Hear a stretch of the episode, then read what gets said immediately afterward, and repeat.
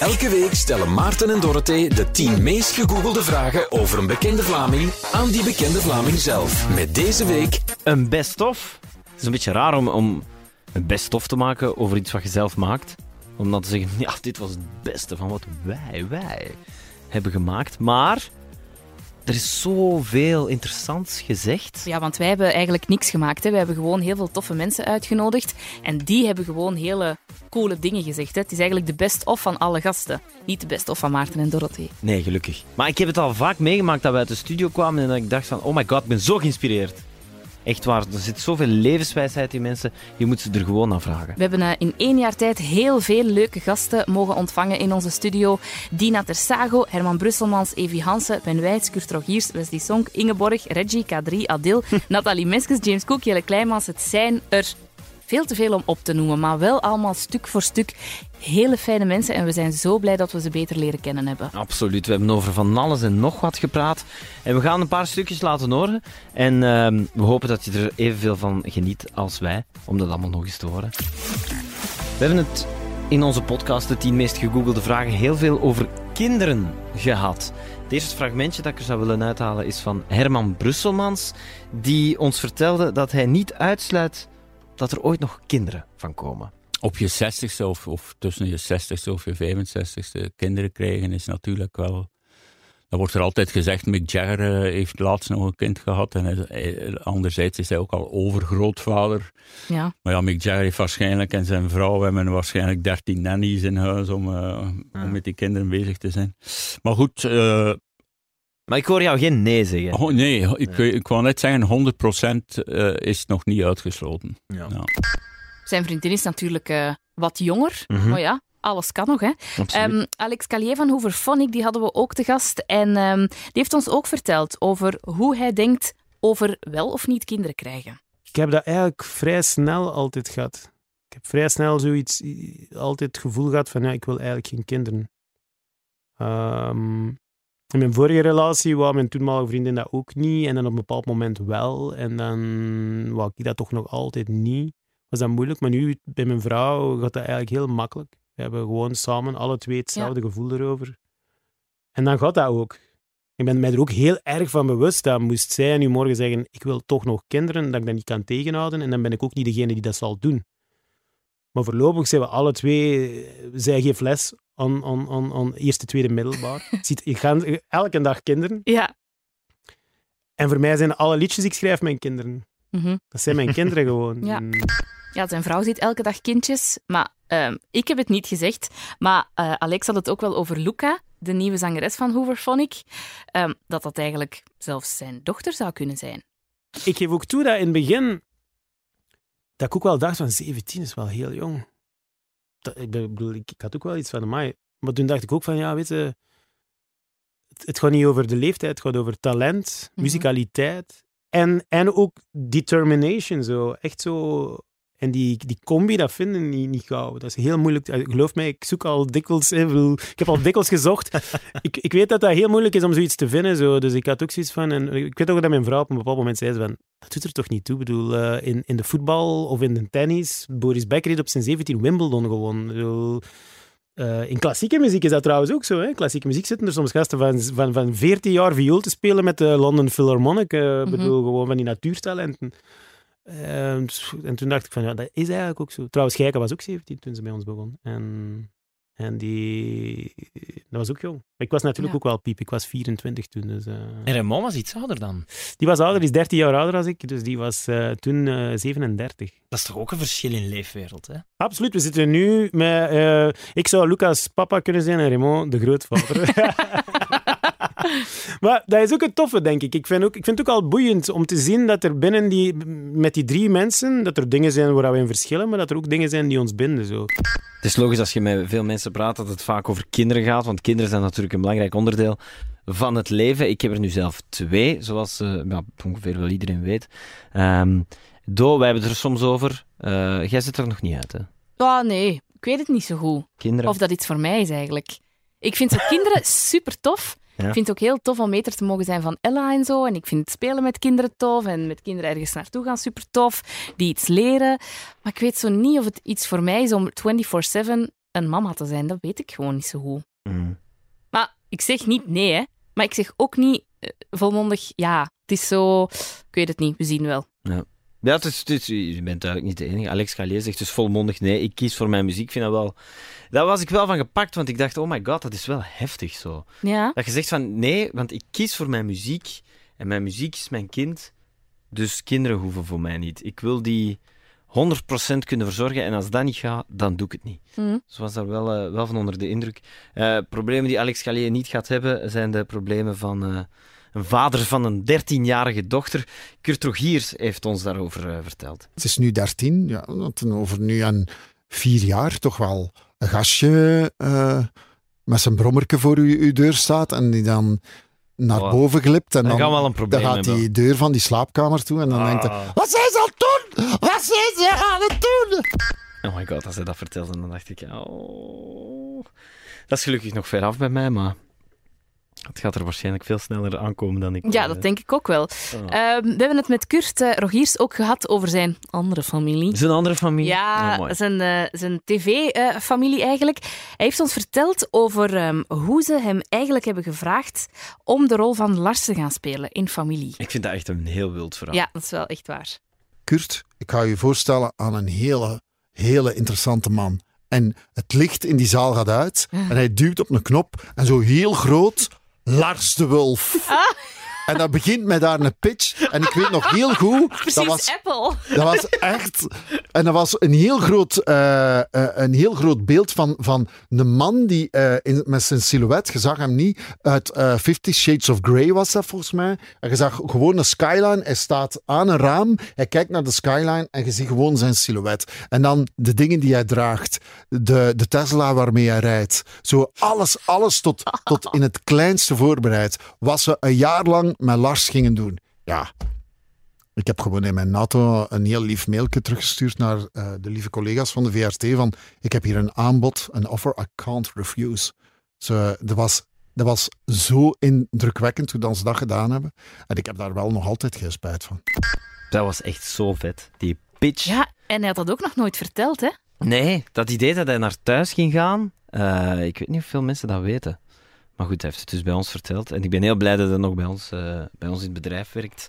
Want ik denk dat Kurt heel belangrijk is eh, voor het bedrijf. Nog een uh, specialeke van de voorbije afleveringen van, van de podcast was dat we twee broers te gast hebben gehad. Ja. Wel elk apart natuurlijk. Staf Koppes is langs geweest en Matthias Koppes is ook eens op bezoek geweest. En dat was zo schattig hoe die over elkaar vertelden, want ze werken natuurlijk heel vaak samen. Dit is wat Matthias Koppes over zijn broer Staf vertelde aan ons. Staf is geniaal in het uitvinden van ideeën en, en dat is echt waar. Het is ongelooflijk. Hè? Maar die heeft ook dus zijn mening. En ik heb ook een sterke mening. En soms is het wel zo dat wij ongelooflijk... Wij reizen samen naar de set. Hè? Dat we ongelooflijk aan bras hebben in de auto. Hè? Maar echt ongelooflijk dat je denkt... Dit komt nooit meer goed met die jongens. Nooit meer. En dat wij uitstappen, die deur gaat, uh, deur gaat dicht en dat is weg. Maar uh, ja... Het is ook dan opnieuw heel schattig om te horen dat ze er wel helemaal hetzelfde in staan. Want dit is wat uh, Staf over zijn broer Matthias Koppes vertelde. Heel tof, met momenten ook heel irritant. Uh, maar over het algemeen fantastisch, hè? want er is niemand waar dat je, die je zo goed kent en waar je zoveel tegen kunt zeggen als je eigen broer. En er is ook niemand die zo hetzelfde denkt, enfin, ja, of, of toch zich vasthoudt aan dezelfde regeltjes uh, uh, om televisie te maken als Ma Matthias. Dus uh, in onze discussies of, of in, in, onze begeleiding van een redactie zeggen we wel dezelfde dingen. Dan okay. ben ik, kan ik echt al mijn geld op, geld op verwedden beter. Um, dat als iemand uh, aan mij iets komt vragen, afzonderlijk van hoe zouden we dat item aanpakken, en die gaat het nadien aan Matthias vragen, dat wij krak hetzelfde antwoorden. Ja, daar ben ik echt wel van overtuigd. En dat is heel tof. Ja, dat is super. Nu, pas op, af en toe komen er wel eens discussies door stress. En die zijn, omdat je broer bent, wel heel hevig dan. Dus dat ploft dan even. Maar daarna is dat ook wel net zo snel vergeten. Ik herken er wel wat van, zo op een of andere manier. Alleen, ik werk niet met mijn zus samen. En jij zei ook niet mijn zus, maar ik heb het gevoel dat wij soms ook heel hard ruzie kunnen maken. Ja, heel kort. ja. Heel kort zo. Ja, dat is echt waar. Ik ja, kan... en dan gaat het wel weer opnieuw over met een uh, onnozel moppeken of zo. Ja, ja, natuurlijk wel. Um, er wordt ook heel veel gegoogeld naar de leeftijd van de mensen die we op Ah, bezoek hebben. Dat is bijna een vraag die er altijd tussen zit als we de tien meest gegoogelde vragen over iemand aan iemand stellen. Hoe oud is? Zit er bijna altijd tussen, hè? En dan is het logisch dat je het hebt over ouder worden en allee jong, wordt 40. Ja, wat doet dat dan met u? Zo, dat soort vragen. Maar eh, de antwoorden daarop, die, eh, dat zijn soms dingen waar ik dan ook weer inspiratie uit haal, Mhm. of waar ik eh, levenswijsheid eh, uit haal. Dit is bijvoorbeeld Evie Hansen die het heeft over ouder worden. Alles moet kunnen rijpen, je moet kunnen groeien. Ehm, en dat vind ik heel fijn met ouder worden, dat ik nu kan zeggen, ah ja, ik heb ervaring. En ehm, ja, en dat maakt mij ook wel zelfzeker, omdat... Ja, dat is fijn, kun je op terugvallen, maar dat is ook iets dat je hebt gehad. Ja. En, en dat, je, dat is onomkeerbaar. Weet je, die ervaring, dat ga je niet meer verliezen. Dat, dat is er. Dat is een feit. Dus ehm, ik vind dat wel, ja, dat als je ouder wordt, dat, dat je... Het leven wordt niet makkelijker, maar je kunt het wel beter relativeren. En je wordt misschien ook zelfzekerder. Dat is niet wat ik denk. Ehm enfin, ik denk dat nu ook wel, dat je iets zelfzekerder wordt met het ouder worden. Maar dat is Ja, ook- ik denk dat jij inderdaad de overgang van 14 naar 15 eh, rond die tijd al wel zelfzeker genoeg bent geworden. Maar bij sommige mensen gebeurt het iets later, zoals bijvoorbeeld bij Fransjes Leffenburen. Dat tweede deel van je twintiger jaren zijn ook wel gewoon gevoeld dat je gewoon zelfzekerder wordt. En ik vind dat wel echt fijn. Ik heb nu ook door dat ik niet zo graag puber was en eigenlijk ook niet zo heel graag in, in de lagere school zat. Ik was niet ongelukkig of zo, hè, maar ik vind dit leven wel het tofste. Met Jacques Vermeer hebben we ook heel tof gebabbeld. Dat was voor mij echt een van de allertofste, waar ik het meeste uit heb gehaald. En we hebben ook met hem eh, gepraat over leeftijd. Ja, ik ben 66 en ja, ik, ik voel dat niet. Eh, en voor, voor veel kinderen is dat oud. Maar natuurlijk, ik voel dat niet. Waarom? Ik heb heel jonge kinderen. Ja. Ik zit vol een bak in mijn werk. Ik zit met veel jonge mensen rond mij. Eh, jonge, jonge mensen komen naar mijn optredens kijken. Ik ben nog heel jong van geesten, dat moet wel. Als je jonge kinderen hebt.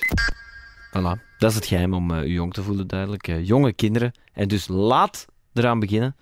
Of er nog eens een keer aan beginnen, natuurlijk. Zoals Peter van der Veire. Wat Ja, dat? kan allemaal. Van voor in de 20 en nu eh, Eh, van achter in de 40. Ja, zoiets. Hoppakee. Waarom niet, hè? Opnieuw. Jacques Vermeijden zei nog iets anders heel mooi, waar ik ook nog heel vaak aan heb gedacht. Die had het zo over, ehm, als er iets erg gebeurt in je leven, ehm, mocht je daar wel even van eh, afzien. Dat is ook niet erg, je moet daardoor. Maar die zei zo, ja, besef op een bepaald moment wel, iedereen moet eens door een eh, trauma of door een erge gebeurtenis. En dat is zo in het leven. Mm. Je En kunt niet oud gaat- worden zonder shit. eh. Ja, eh, Ja. heel cru denk ik dat hij toen zei. ehm, je kan zelf niet oud worden zonder op een bepaald moment bijvoorbeeld ouders of grootouders te verliezen. En dat is natuurlijk erg om over na te denken, maar ik vond dat ook wel zo heel schoon. Ik heb daar nog super vaak aan gedacht, aan hoe hij dat vertelde. Dat is ook zo, hè. Je kunt daar even van afzien, maar je moet je daar wel bij neerleggen. Dat is zo ook eentje die ik echt heb onthouden uit die podcast, met die aflevering met Jacques Vermeijden. Ik vond Ja. het ook een hele toffe, hele toffe aflevering. We hebben het ook vaak gehad over tattoos, omdat dat ook iets is wat heel veel gegoogeld wordt door mensen. En dan eh, is er al van alles gebeurd. Mensen hebben eh, kleren uitgetrokken en van alles getoond. En, eh, Dat kunnen we helaas moeilijker laten horen, hè, want ja, het is een podcast. en we hebben het ook gehad over jeugdzondes, bijvoorbeeld met uh, Evie Hansen. En dan heb ik eh, een trampstamp. Ja, Van de jaren negentig, hè. echt of waar? Ja, ja, tuurlijk heb ik En, dat. en er wat voor iets? Is het een Chinees teken of zo? Ja, ja, wel, ja. Het, is, het, is- het, is- het, het lijkt erop. Het is een soort van... Ik, gelukkig, echt chance, heb ik het nog zelf zo wat ontworpen. Ah ja. En ehm, heb ik het dan zo door een tatoeëur. Maar dat was echt een tijd van de tribals. Dus het is zo net geen tribals. Het is, en het is ook iets dat, niet, dat uniek is. Ehm, nu, ik heb er zelf geen last van. eh, want het staat op mijn rug. Ja. En, ehm, en ik vind het ook echt niet erg. Want veel mensen zeggen, ja, je gaat spijt hebben van tattoos. Maar dat hoort er juist, vind ik, bij. En het past ook wel echt bij mij. We hebben het ook gehad over haar twee andere tattoos. Ze heeft ook zo'n eh, mooie van haar eh, zoontjes, de naam van haar zoontjes op haar armen. Ja, als ik iets zou doen, dan zou ik in die richting zoeken, denk Ja? ik. Ja? Zo'n hartje met Leon of Ella. Een hartje met Leon. Ja, misschien nog iets eh, subtieler. Ja, en Evie had zo ook de coole tip van, als je het niet te eh, opzichtig wil, je kan ook zo'n witte tattoo laten zetten. Ja! Hè? Dat was heel cool. Ze heeft zo'n ankertje ook op haar hand. Die toonde ze toen ze er was. Ja. Eh, omdat ze vaak een ankertje tekent, omdat ze zo vaak op vakantie gaat eh, voor het werk en zo. Ja, omdat ze Ehm, zo vaak moet werken in het buitenland. Ja, maar En, ja. en is inderdaad... Hè, zo kan je het ook eh, bekijken Ja. natuurlijk. En ze tekenen dat ankertje vaak en ze heeft dat in het wit laten tatoeëren. Vind ik ook een heel goede tip als je zo niet te obvious een eh, tattoo wilt. Zodat ze altijd een anker had. Ja, waar ze mooi aan kan vasthouden. Ehm Sean Dont, eh, ook natuurlijk onze collega, die is ook eens langs gekomen eh, in de podcast. En ja, uiteraard was een van de tien meest gegoogelde vragen over Sean Dont ook een vraag over zijn eh, tattoos. Ja, en we hebben het dan gehad over zijn mama. Ja. Elke keer als ik met een tattoo thuis kwam, eh, mijn, mijn pa die heeft er eigenlijk nooit iets op gezegd. Dat was zo van, oh, misschien eens kijken. Ja. En mijn ma was altijd, dit is toch wel de laatste. Hè? Dat, kan ik niet beloven. En nu, mijn ma is 60 geworden vorig jaar. En omdat Allison is beginnen tatoeëren, gaat ze binnenkort voor haar verjaardag in oktober haar eerste tattoo laten zetten. Nee! Ik had dat nooit verwacht. Vet! Zalig. Toch cool, of niet? Ja, dat is heel cool. Ja. En dat is ondertussen gebeurd. Je hebt dat op de Instagram van Sean misschien eh, Ja. gezien. Eh, ja, de mama heeft nu zo'n eh, mooie vlinder op haar benen. Allison heeft die mogen zetten. Fantastisch. hè? Cool, hè? Heel cool. Met Anne Lemmens hebben we het uiteraard ook over tattoos gehad. Ehm, dit is een stukje waarin we het hadden over haar eerste tattoo. Mijn eerste tatoeage heb ik laten zetten. Twintig jaar geleden, zoiets. Ik denk dat ik net uit het middelbaar, net laatste middelbaar of net uit het middelbaar. Dat herinner ik me niet, gewoon niet meer. Oké. Ehm, en dat was mijn, mijn sterrenbeeld op mijn arm. Ik ben maagd en dat is zo'n soort van M. Ja, totaal gebrek aan inspiratie. Gewoon, ja. Gewoon, ik wil een tattoo. Echt, maar dat was ook de tijd van de tramp stamps en zo de lelijke tribals op de onderruggen. Dat wist ik dat ik dat niet wou. Ja. Maar wat dan wel? Ja, oké, mijn sterrenbeeld. En dan kon ik thuis ook tegen mijn moeder zeggen, ja, maar dat is de M van mama. Ah, dus dan ja. was hij ook niet zo in shock. Maar ja, al snel na die eerste volgden er heel veel andere. En die M is zo wat ja, weggewerkt in van alle andere Oké. dingen. Niet dat ik me daarover schaam of zo, maar dat is ja, zo je eerste tatoeage. weet je nog niet hoe, hoe of wat. Ja, ik vond het wel grappig. Heel tijd over tattoos. Ik denk dat we het nog over tattoos gaan hebben de komende weken en maanden als we de podcast opnemen. Maar dus eh, je overweegt wel om het ooit te doen, Maarten. Ooit misschien wel, ja, maar dat hangt ervan af. En waar dan? Dat weet ik nog niet. Ja, wel, maar nee, dat, nee, ik heb geen enkel idee. Ik denk dat dat, ik denk dat, dat dan een moment moet zijn of zo, dat ik wil bewaren of een... Ik weet het nog niet goed. Ik weet het nog niet goed. En zolang ik het echt niet goed wel. weet, ga ik het ook niet doen. Ehm, Maar YOLO? ja, maar jij hebt je Ik eerste heb hem dat uitgenodigd, Maarten. Hij is hier. Wat wil je graag? Dit is toch een mooi moment om vast te leggen.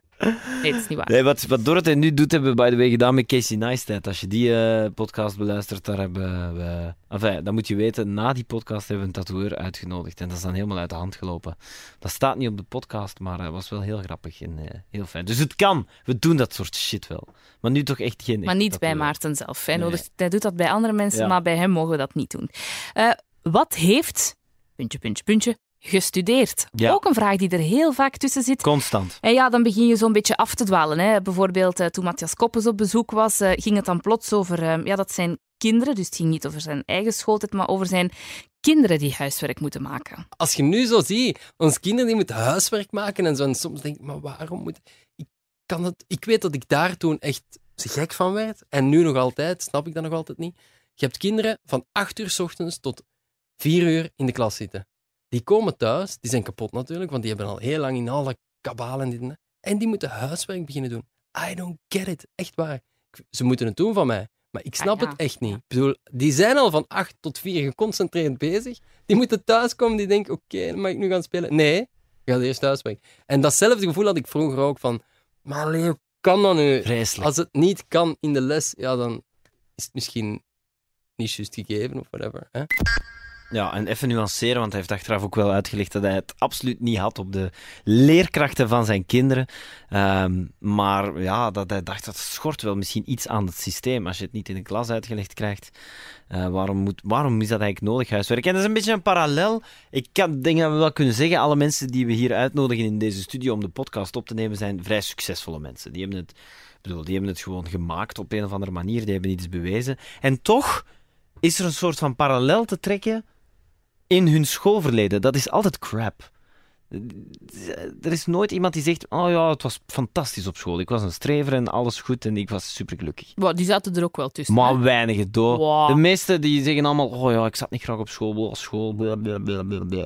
Dus, als je nu luistert naar deze podcast en het gaat niet supergoed op school, niet wanhopen.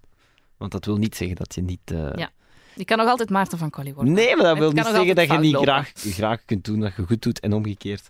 Dus, ehm, maar wat ik wel interessant, het allerinteressantste vond, als we aan het ranten waren over school, was wat Fransjes daarover zei, Fransjes Leffenburen. Die was ook doodongelukkig op school. Ze vertelt erover en ehm, ze vertelt ook over een mogelijke oplossing daarvoor. Ik zat op een college in het eerste en tweede leerjaar en ik was doodongelukkig. Ik wou nooit naar school gaan. Ik had elke dag buikpijn. Ook echt, maar ook wel echt tussen mijn oren. En mijn ouders hadden zoiets van, ja, dit is echt niet oké. En dat was ook wel zo'n redelijk dat soort school wel, van niveau halen en cadeautjes met in rangorde van de beste punten en zo, walgelijk. En dan hebben die mij, allez, eigenlijk eerst naar de Montessori-school gestuurd. Daar heb ik mijn, ja, dat is nog een ander soort methodeschool, mijn lagere school gedaan. En dan daarna Steinerschool. Dus ik heb eigenlijk heel mijn schoolcarrière op, op ja, methodescholen gezeten, maar ik ben daar, ik ben daar echt heel blij om. Ja. Eh, omdat ik ervan overtuigd ben, als je talent hebt, geraakt je er sowieso. Je moet niet per se goed kunnen leren. Als je nu denkt, wat is Montessori? Wel, dat is een eh, heel tof systeem, vind ik zelf, toen ze het uitlegden. Ehm, maar de uitleg daarvoor, dan moet je gewoon misschien even de podcast eh, met uh, Fransjes beluisteren, de aflevering met Fransjes Leffenburen. Daar legt ze dat helemaal uit, hoe dat werkt en waarom dat, dat voor haar zo goed werkt. Ja, in een notendop gaat het erover dat je op je eigen tempo eigenlijk alles Ja. Kan doen. Hè? Dat het eh, minder is met het moet nu en het moet vandaag. Maar Voilà. ontdek het zelf een beetje. Ehm, als je een eh, uur lang met iemand praat, want alle afleveringen duren zo ongeveer een uurtje, eh, dan gaat het soms ook over ehm, heftige dingen. Mensen geven zich een beetje bloot en, en vertellen ons ja, van alle dingen die soms wel even dieper gaan dan een beetje babbelen over school en over leeftijd. Eh, Birgit van Mol van het VTM Nieuws hebben we ook op bezoek gehad. En eh, die vertelde ons het verhaal van haar eh, zoon en de hartproblemen die hij heeft gehad. Mijn kind heeft ooit zware gezondheidsproblemen gehad. Er werd ehm, vastgesteld dat hij een hartkwaal had. Ehm, en dat was heel toevallig. Ehm, en ik wil dit opnieuw vertellen, gewoon puur als mensen hun kind daardoor ook laten checken. Want het is niet dat ik daarmee te koop wil lopen, verre van. Maar het was gewoon voor het voetbal. Dat hij een standaard ehm, medische fiche moest laten Ja. invullen, dat alles oké was. En de huisarts zei, oké, ik ga dat doen, maar ik ga toch ook even een cardiogram afnemen. En toen kreeg hij alle kleuren van de regenboog. En ehm, hij zei, ik, zal, eh, ik ga dit resultaat even met iemand bespreken en ik eh, hou jullie morgen op de hoogte.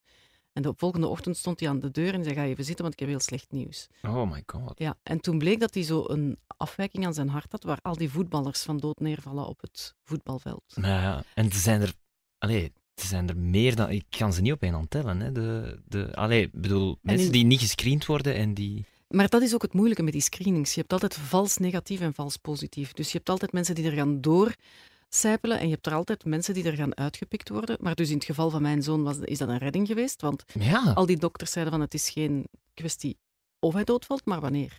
Hij had het dus blijkbaar in een hele zware vorm en wij hebben... Als hij voetbalt, bedoel je toch? Als hij sportte. Ja. Dus er is nooit, we hebben nooit één teken gehad, omdat ze altijd zeggen, ja, je moet op, opletten dat ze moe worden, dat ze paarse lippen krijgen, dat ze niet ehm, te Mhm. moe worden of zo. We hebben nooit één teken gehad, never, nooit.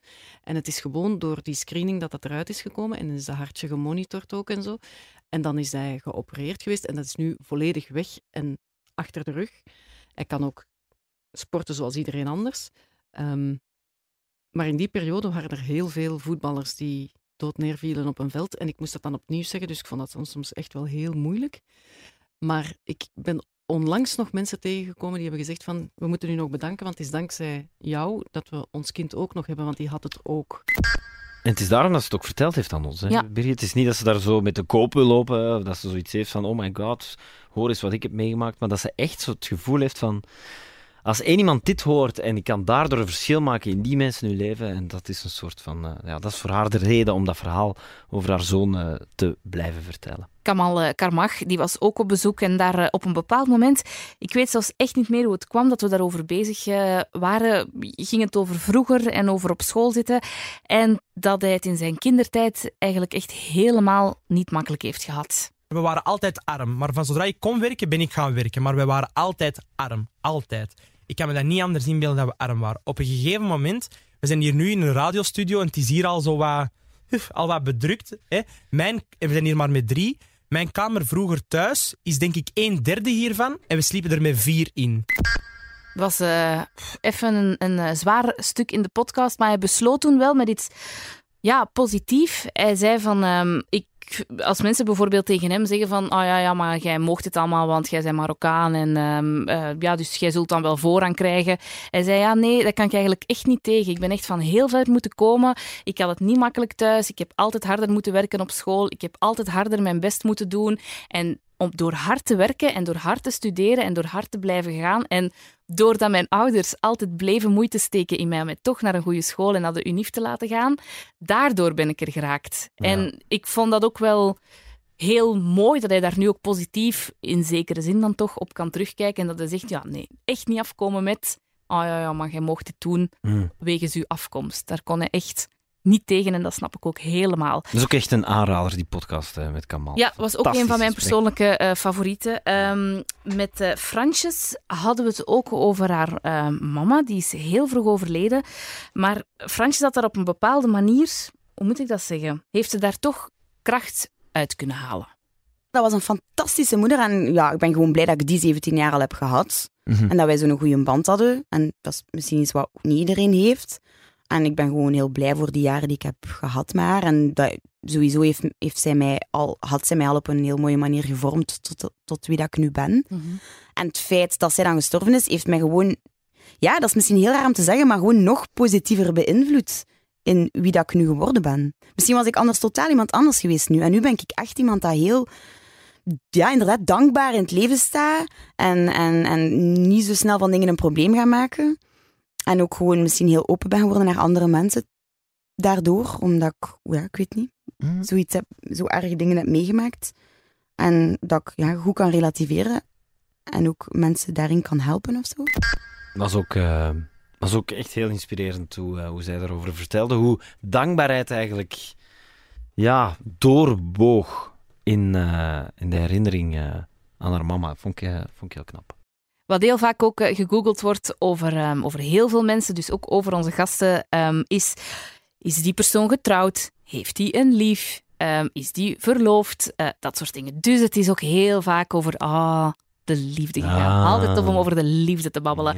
Eh, en Sam de Bruin is ook eens langs geweest en die heeft verteld over hoe zijn ondertussen wel man, maar hoe Wannes hem ooit ten huwelijk heeft gevraagd. Hij had een, een plek in zijn hoofd. Mhm. Echt super romantisch. Een grot met zicht op eh, zonsondergang. Wauw. Alleen, Wannes is de grootste ramp als het komt op kaart lezen.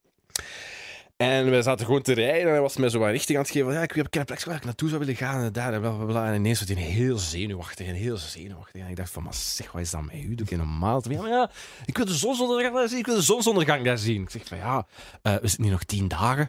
Nog elke dag een zonsondergang. Zij is even chill, man.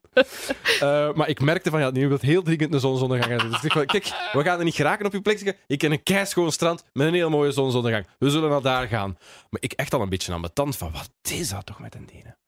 Perfecte strand gevonden, zonsondergang. En ineens ehm, gebeurde het.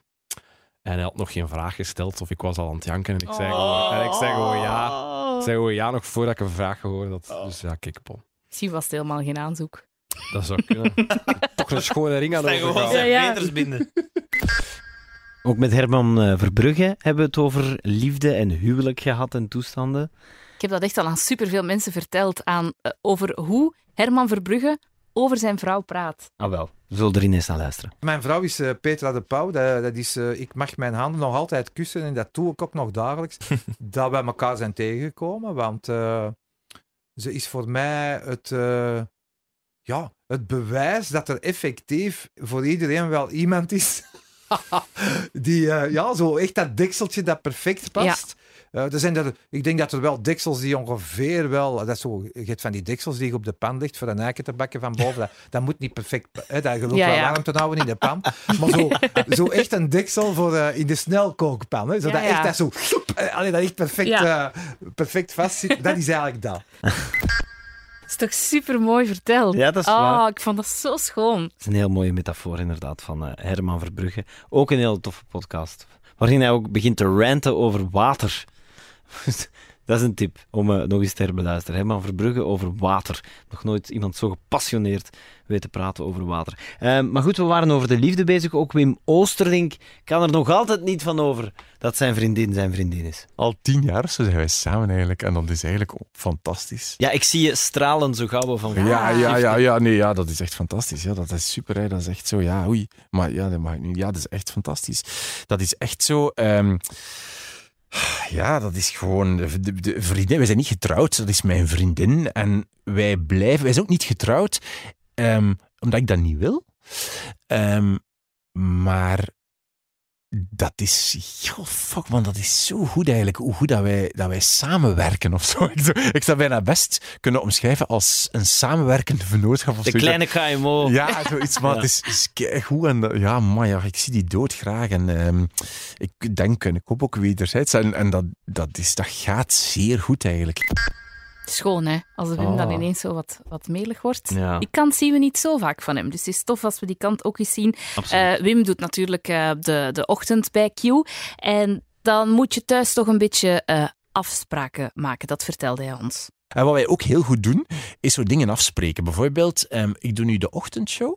Sinds kort dus, eigenlijk sinds een jaar. Ik ben opnieuw de ochtendshow. Ehm half jaar. En wat wij ook weet, doen concreet, dat is zo daar afspraken over maken. Van, we weten op voorhand van oppassen. Want ochtendshow, gevaarlijk. Ik, doe, ik, doe de ochtend, de, de, ik doe de ochtend eh, qua werk en zij doet dan de ochtend qua kinderen en omgekeerd. En dat, dat dreigt een situatie te veroorzaken waarin dat je elkaar niet meer ziet. Hè? En wij spreken echt gewoon op voorhand af hoe dat we dat gaan vermijden. Op voorhand, voordat is. En dat werkt. Dat zijn niet te geloven. Dat werkt. Miguel Wils ehm, hadden we ook te gast. Mhm. Eh, en, eh, dus we zijn zo'n beetje over de romantiek bezig, hè, over de liefde en al. Dus Maarten wilde graag ook zo met Miguel Wils. Hè, je weet dat hij met, met Frey Suprio, hè, met Megamindi samen is. Ja. Dus, dus Maarten eh, had ook een romantische vraag voorbereid om aan Miguel Wils te stellen. Ja, ik was echt... De, eh, op voorhand dacht ik al, oké, ik moet die ergens... Binnen dat gesprek moet ik die vraag er proberen Ja. inpassen. Dus eh, dat was echt zo. Ja. Een schoon, schoon, romantisch momentje. Ik rook mijn kant. Vergeef het mij alstublieft, maar heeft ze, heeft ze thuis dat kostuum ook soms aangedaan? Goeie vraag. Allee. Eh, ik, heb het, ik, Sorry. heb het, ik heb het vaak zien hangen bij ons eh, in, het, eh, in het waskot. En ik had zo graag gehad dat ze met dat kostuum toch eens bij mij in bed was gedoken. Dat ik toch een keer... En ze zei van, ja maar nee, we gaan dat vuil maken en dat kan. Ik moet hem op het podium. Dus ik stapte toen naar Gert Verhulst. Ik zeg, Gert, krijgt ze een tweede kostuum waarmee dat ze thuis een keer mee in bed kan duiken? Ja, ja, dat is geen probleem. Geen probleem, pak dat maar. Maar ze heeft het dus nooit gewild. Want anders had Oh. ik wel echt aan de toog en beervelden kunnen zeggen tegen al mijn vrienden van, jongens, je mocht ervan zeggen wat je wilt. Van, ik ben wel de enige die Megamini in zijn bed gehad heeft. Maar het is dus nooit gelukt. Nee. Ah. Ah, ik, ik heb zoveel spijt voor u, maar goed. Ja, Ja, misschien vanavond nog eens Ja, proberen. nog, ja, het, hangt nu- nog wel, het hangt nog wel ergens in de kast. Ah, wel, voilà, het is nu al even geleden, dus misschien vanavond nog eens een poging wagen. Ik vond het wel een strafverhaal. Ja, maar pff, Als ik gewoon het niet... zo terug hoor. Jammer van de mental picture, dat wel. Wauw, welke mental Allee, picture? als Miguel dit vertelt, heeft iedereen toch nu een mental picture. Van. Wel, Miguel die met Megamindi in bed duikt. Maar het is nooit gebeurd. Ja, maar nee, maar toch heb je toch die mental picture. Ziet dat... Allee, ja, ik heb dat toch en dan denk ik, nee, la la la la la. Ah ja, maar nee, ik vind dat... eh, ik, snap, allee, ik snap dat gewoon volledig. Ik begrijp hem, ik zal het zo zeggen. Nee? Mocht ik samen zijn met Megamindi, ik zou dezelfde reflex hebben.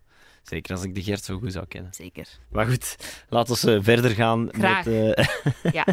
enkele, enkele tips voor het nieuwe jaar misschien. Eh, mocht je dit eh, beluisteren op het moment dat wij het ongeveer online zetten, eh, aan het begin van 2019. Enkele tips, enkele goede voornemens, zo je wil. Ehm, wie bijvoorbeeld zin heeft om aan kinderen te beginnen, of alleen een kind heeft gehad en eh, zin heeft om aan een tweede te beginnen. Een tip van Sven de Ridder. Mijn oudste zoon is van, is van een andere mama.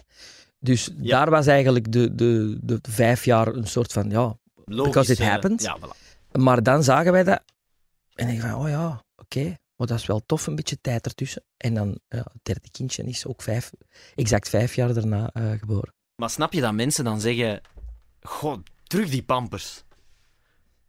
Dat hangt er, ja, dat is de ene tegen de andere. Ik, ik, denk, ik denk terug die pampers, zo rap terug die pampers. Ja, dat is waar. Ik heb er nu dus serieus wat vuilzakken. eh. Dus, dus ik denk van, even wachten en dan, Ja. oh ja, terug die pampers.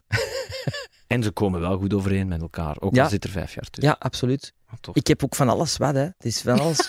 elke leefwereld komt bij mij binnen. Ik ben mee met alles. Met Minecraft, met, eh, met, met apps, met muziek van die van 19 jaar, muziek van die van 14 jaar. Dus ik ben echt zo, ik krijg alles binnen.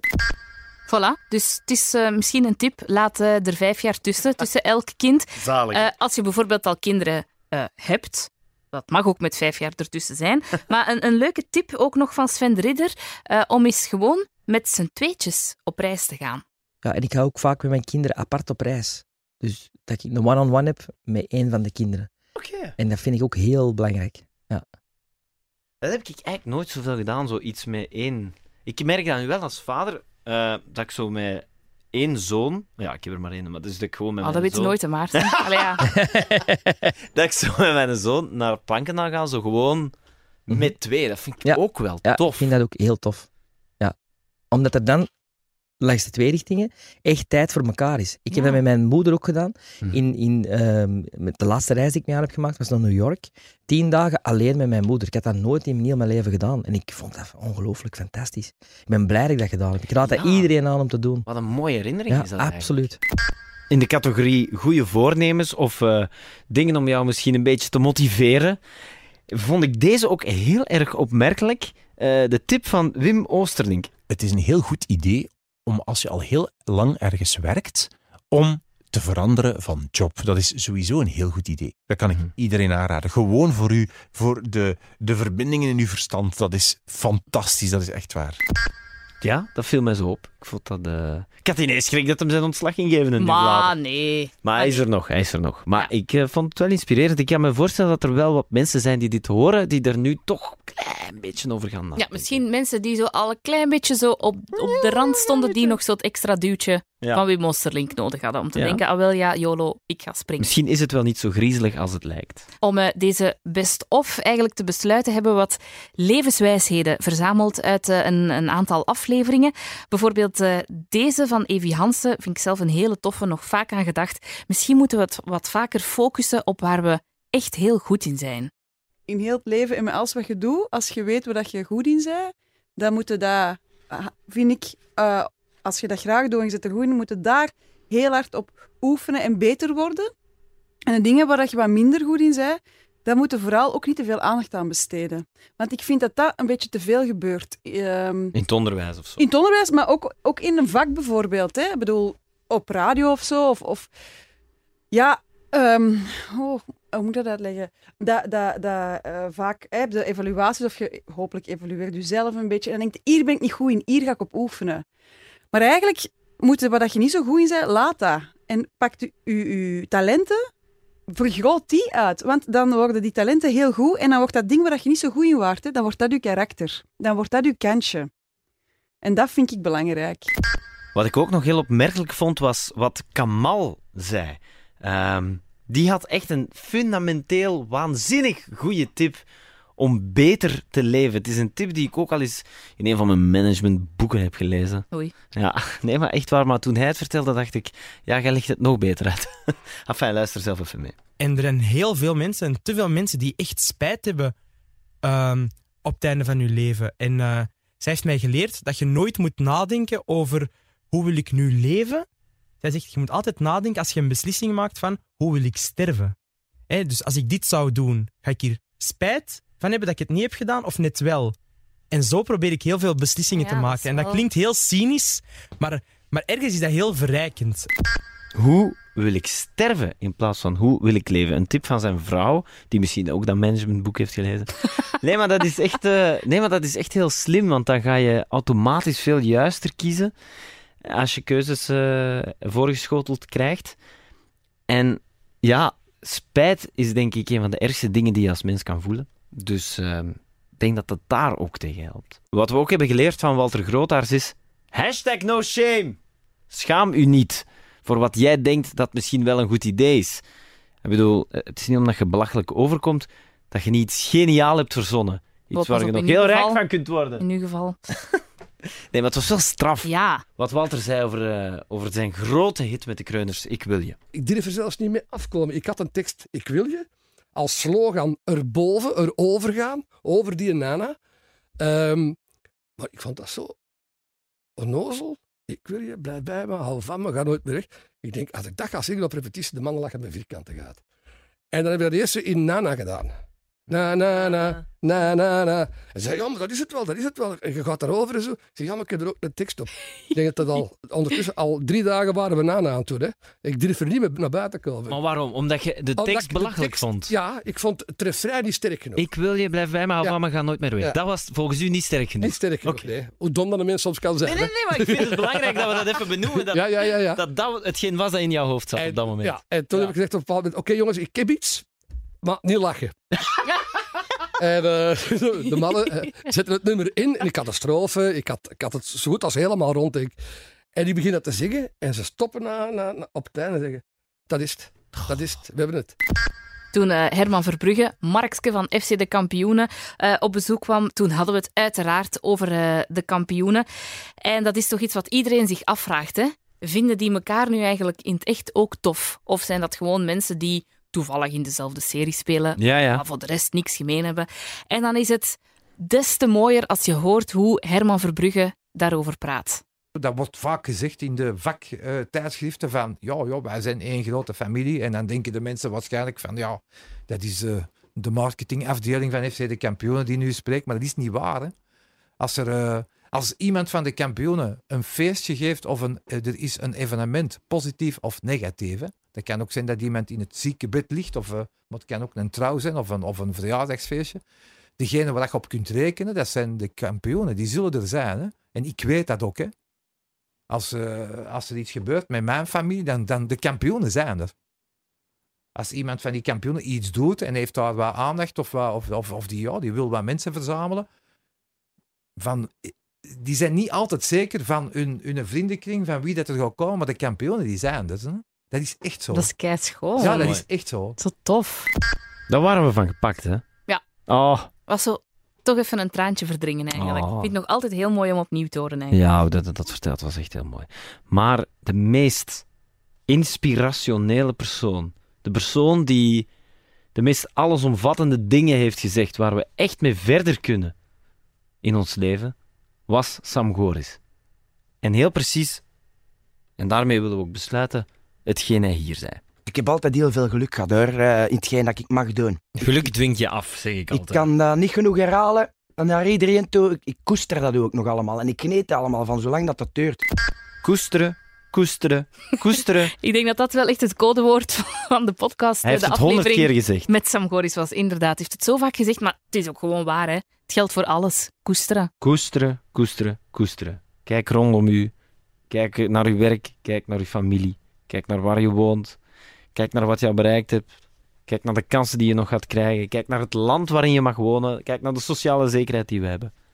Koesteren. Maarten, wauw. Nee, maar iedereen heeft... Ja, wat is waar. Als je, dit, als je dit hoort, als je de middelen hebt om deze podcast te horen, dan heb je al heel veel om te koesteren. Zoals Sam Goris dat zegt. Dus bij deze wensen wij u dat ook toe voor het nieuwe jaar, dat je heel veel mag koesteren. Blijf dat vooral doen. En als je het later op het jaar, of misschien binnen enkele jaren, deze podcast pas beluistert, blijft het sowieso gelden. Voor Ja. jou ook. En alvast een gelukkig 2021 in dat geval. nee, maar wij vonden het eh, zelf gewoon plezant om te doen, om zo een beetje een best-of te maken van de leukste dingen die onze gasten hebben gezegd eh, het voorbije jaar. Ja. We hopen dat jij er ook een beetje van genoten hebt om zo wat terug te blikken. Ehm, het is ineens ook een samenvatting voor mocht je nog eh, andere podcasten, andere afleveringen van ons moeten beginnen inhalen. Ja, want we merken dat veel mensen zeggen: Ah, die persoon, ja, ik heb daar eigenlijk niks mee. Ik dacht, ja, wat gaat dat zijn? Maar dat was kei tof. Dus probeer u over die, dat eerste gevoel toch af en toe te zetten. En toch in te duiken in een gesprek met iemand waar je misschien niet zoveel mee hebt. Daarmee eh, kunnen we besluiten. Ja, Merci om te luisteren en eh, tot de volgende. tot, tot volgend jaar. Ja. En alvast een gelukkig 2037, als je dit dan pas hoort. Dag. Dag.